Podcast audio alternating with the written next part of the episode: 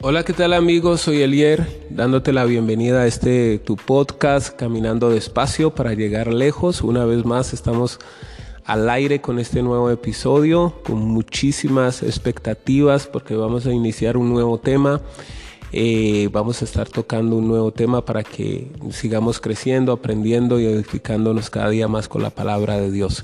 Así que te invito a que permanezcas allí durante estos minutos y que juntos podamos estudiar la palabra de Dios. Hoy vamos a estar hablando acerca de una fe profunda. Vamos a estar iniciando este nuevo eh, tema en el cual espero que sea de mucha bendición para tu vida. Bienvenidos, esto es Caminando despacio para llegar lejos.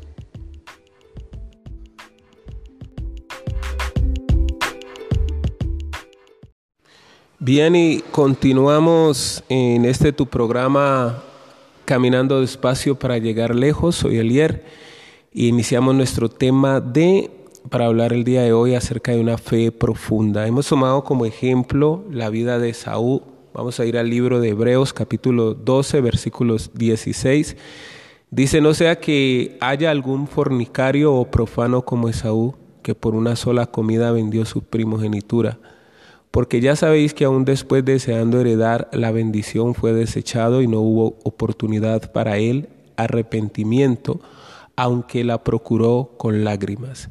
Bien, eh, la Biblia nos pone en el libro de Hebreos, es un libro que nos invita a buscar más de Dios y a mejorar nuestra relación con Él, eh, nos presenta la vida de Esaú como un ejemplo al cual no debemos seguir. La Biblia dice que no sea que haya un fornicario o profano como Esaú. Esa palabra profano habla de alguien que no está calificado para las cosas santas, para las cosas sagradas, alguien no apto para servir en, cosas santas, en, eh, alguien que no está preparado para, para servir, en este caso a Dios, para las cosas de Dios que son santas alguien que se ha descalificado para esa labor. Y es triste uno leer esto de Esaú porque uno ve que Esaú era el primogénito de Isaac.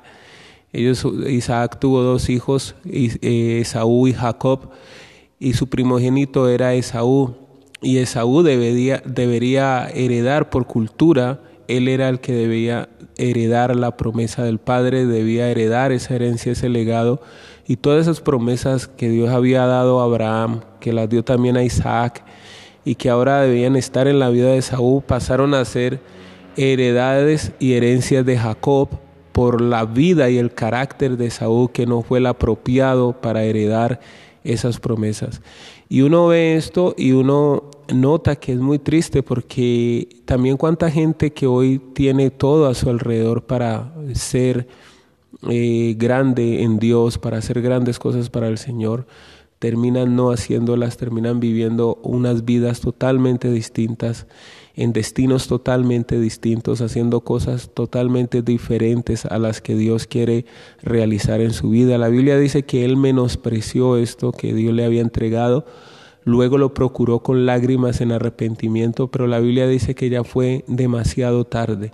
Entonces realmente Esaú es un ejemplo que debemos aprender para no hacer las cosas porque nuestro anhelo es que Dios pueda cumplir todo lo que Él quiere, ha, deseado y ha soñado hacer en cada uno de nosotros. Ese propósito que Dios tiene para nuestras vidas, que se pueda completar, que se pueda realizar en nuestros corazones, en nuestras vidas. Aquello que Dios ha planeado para con cada uno de nosotros, que Dios lo pueda cumplir, que Dios lo pueda realizar, que Dios pueda cumplir su propósito en nosotros. Para eso vamos a, ver un poco más la, vida de Saúl, vamos a ver qué características nos muestra la Biblia de Saúl en el libro de Génesis capítulo 25, verso 24, dice la palabra del Señor así, cuando se cumplieron sus días para dar a luz, he aquí que habían gemelos en su vientre, y salió el primero rubio y era todo velludo como una pelliza y llamaron su nombre Esaú. Después salió su hermano trabada su mano al calcañar de Esaú y fue llamado su nombre Jacob. Y era Isaac de edad de setenta años cuando ella los dio a luz. Y crecieron los niños, y Esaú fue diestro en la casa, hombre del campo, pero Jacob era varón quieto que habitaba en tiendas. Y amó Isaac a Esaú porque comía de su casa, mas Rebeca amaba a Jacob. Y guisó Jacob un potaje volviendo Esaú del campo cansado. Y dio a Jacob, y dijo a Jacob, te ruego que me des a comer de ese guisado rojo, pues estoy muy cansado. Por tanto fue llamado su nombre Edom. Y Jacob respondió, véndeme en este día tu primogenitura. Entonces dijo Esaú, aquí yo me voy a morir, ¿para qué pues me servirá la primogenitura? Y dijo Jacob, júramelo en este día. Y él le juró, y vendió a Jacob su primogenitura.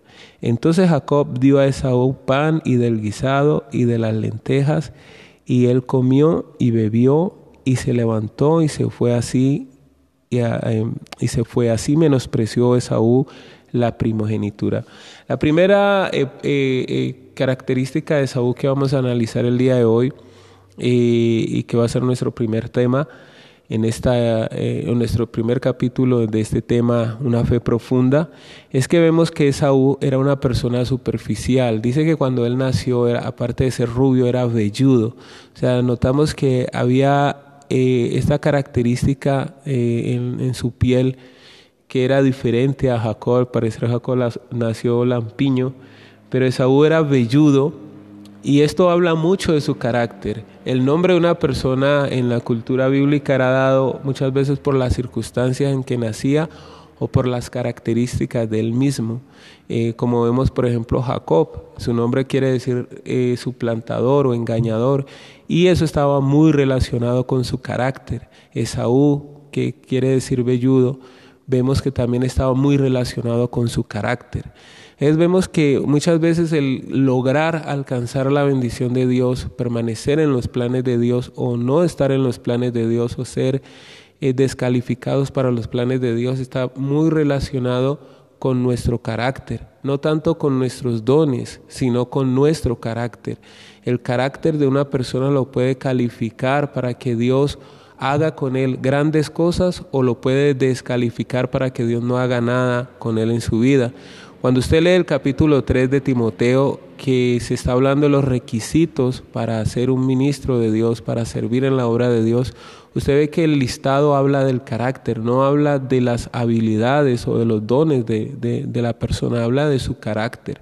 Entonces va a estar muy relacionado, muy estrechamente relacionado nuestro carácter con lo que Dios quiera hacer en nuestras vidas. Por eso debemos tener el carácter de Jesús, dejar que Dios forme y moldee nuestras vidas para que asimismo podamos darle la talla en lo que Dios quiere hacer con cada uno de nosotros. En este caso vemos que Jacob, eh, Esaú era una persona muy superficial, Esaú era una persona muy superficial y ese es nuestro primer punto. Eh, vemos gente y personas, conocemos hermanos, amigos, que tienen eh, mucho por delante, que prometen mucho, que uno los, ve y uno puede de alguna manera visualizar un futuro grande en Dios en sus vidas. Pero también hemos visto que personas que prometían mucho después logran muy poco. Y logran muy poco porque no logran tener el carácter apropiado para esto. Y una de las cosas es que desarrollan una fe muy superficial. Son personas que no logran la profundidad necesaria en Dios para lograr esos propósitos que Dios quiere con su vida. Una de las cosas es que son personas que se ocupan más de lo externo. La gente superficial es más de lo externo, más de apariencias, más de sentir que de pensar. Hay muchos cristianos que son más enfocados en sentir que en pensar. Eh, les gusta más lo momentáneo, lo instantáneo, no les gustan los procesos, no les gusta el esfuerzo, quieren las cosas rápido y las quieren fácil. Y cuando uno camina por esta línea de lo fácil, del sentir, de lo rápido, es peligroso porque no siempre las cosas que llegan rápido, llegan fácil o llegan mediante el sentir, mediante las emociones, son las que Dios realmente ha preparado para nuestras vidas, no siempre. Hay cosas que Dios nos va a dar y van a llegar muy rápido y van a llegar muy fácil porque eh, vivimos y dependemos por su gracia. No quiero tampoco entrar en el extremo de que para todo hay que pagar un precio, pero sí hay cosas en la vida en las que Dios quiere crear una estructura en nosotros que pueda soportar el peso de, de lo que Dios quiere hacer con nuestras vidas. La gloria de lo que Dios quiere hacer con nuestras vidas. Entonces vemos que Esaú era una persona eh, superficial, una persona que le gustaban las cosas momentáneas, rápidas. Vemos que, por ejemplo, cuando Esaú, Jacob le, le pide que le entregue su primogenitura a causa de un plato de lentejas, vemos que Esaú dice, ¿y eso para qué me va a servir? Yo tengo hambre ahora, en este momento, lo rápido, la inmediatez. Yo quiero comerme mis lentejas ahora, no me interesa pensar en el futuro, no me interesa pensar en el después, quiero satisfacer en este momento mi necesidad y, no quiero más. Entonces eh, vemos allí que ahí empieza todo. Cuando un cristiano, cuando un hijo de Dios, cuando un joven se deja llevar más por el sentir, por lo momentáneo, por lo pasajero, que realmente pensar a futuro, realmente pensar en las cosas profundas, en lo que puede venir después, en lo que puede llegar a ser después. Cuando no queremos pensar en estas cosas, corremos el riesgo de que esas grandes promesas y esas grandes cosas que Dios ha preparado para nuestras vidas las termine disfrutando otra persona. En el libro de Lucas, en el capítulo 6, nosotros encontramos una parábola que el Señor pone acerca de dos hombres eh, es una parábola que, tiene, que habla primeramente de la obediencia al Señor. Y, el Señor compara a aquellos que lo escuchan pero no lo obedecen con dos hombres. En el verso 48 del capítulo 6 de Lucas dice, semejante es el hombre que a edificar una casa cavó y ahondó y puso el fundamento sobre la roca, y cuando vino la inundación el río dio con ímpetu contra aquella casa, pero no la pudo mover, porque estaba fundada sobre la roca. Mas el que oyó e hizo, y no hizo, semejante es al hombre que edificó su casa sobre la tierra sin fundamento, contra la cual el río dio con ímpetu y luego cayó y fue grande la ruina de aquella casa. Esos dos hombres son el vivo ejemplo de las dos líneas del cristianismo o de los dos cristianos que podemos encontrar en las iglesias. Gente que quiere todo rápido, que no se quiere esforzar, que no obedece a Dios, eh, que es más por el sentir, más por las emociones, que por una vida y una fe profunda. Este primero cavó y ahondó, dice la, la palabra de Dios, buscó realmente lo sólido, buscó la, la profundidad. Cavar y ahondar demanda esfuerzo, demanda tiempo, demanda eh, ir más allá de lo que a primera vista se puede ver o de lo que está más cercano lo que, o lo que podemos echar mano más rápido. Este hombre buscó la roca, buscó el terreno más sólido para poner el fundamento de su casa y allí lo colocó. Cuando vino los vientos, cuando golpearon los vientos, esta casa pudo permanecer firme porque estaba fundada sobre la roca. Cuando tú y yo somos de los que eh, amamos los procesos, amamos el pensar, amamos el ir más allá, el, el, tomarnos el tiempo para las cosas, vamos a ser creyentes que edificamos nuestra fe en lo sólido, en lo profundo. Pero cuando queremos que todo funcione de la noche a la mañana, eh, muy rápido, entonces vamos a tener una fe muy superficial y va a ser débil. Y es por eso que vemos que a veces hay lugares donde no... Eh, no tienen como principio los procesos. Sacan líderes muy rápidos, un mes, dos meses, y los ponen al frente bajo responsabilidad con muchas cosas, pero luego, cuando vienen las pruebas, luego cuando vienen las dificultades, caen y arrastran también con lo que estaban liderando. ¿Por qué? Porque son personas que no se tomaron el tiempo de ser formadas, de ser fortalecidas, de ser edificadas para que logren soportar los vientos. La Biblia nos dice que los ríos y los vientos van a, golpear tanto en el uno como en el otro, pero eh, eh, el que tiene el fundamento es el que va a lograr soportar las cosas. El otro, dice la Biblia que cuando el río golpeó contra él, cayó y fue grande su ruina porque no estaba preparado para soportar esto. La primera característica que podemos aprender de la vida de Saúl es que no debemos ser personas superficiales, que debemos ser personas que puedan pensar un poco más en su fe, reflexionar un poco más en su fe y hacer cada día más una fe profunda. Realmente tomarnos el tiempo para seguir creciendo, para prepararnos, para capacitarnos. No es tomar la vida cristiana a la ligera. La vida cristiana no se trata de sentir simplemente. Hay experiencias donde Dios nos lleva a sentir y a vivir su gloria, pero la vida cristiana es mucho más allá, es mucho más profunda. Inclusive nosotros debemos ser cristianos y perseverar en nuestra obediencia a Dios y en nuestra convicción a Dios aún cuando no estamos sintiendo nada. Eh, basado en una relación de compromiso, en una relación de entrega, en una relación realmente profunda que se basa más en lo que Él hizo por nosotros que en lo que, eh, que podamos experimentar el día de hoy.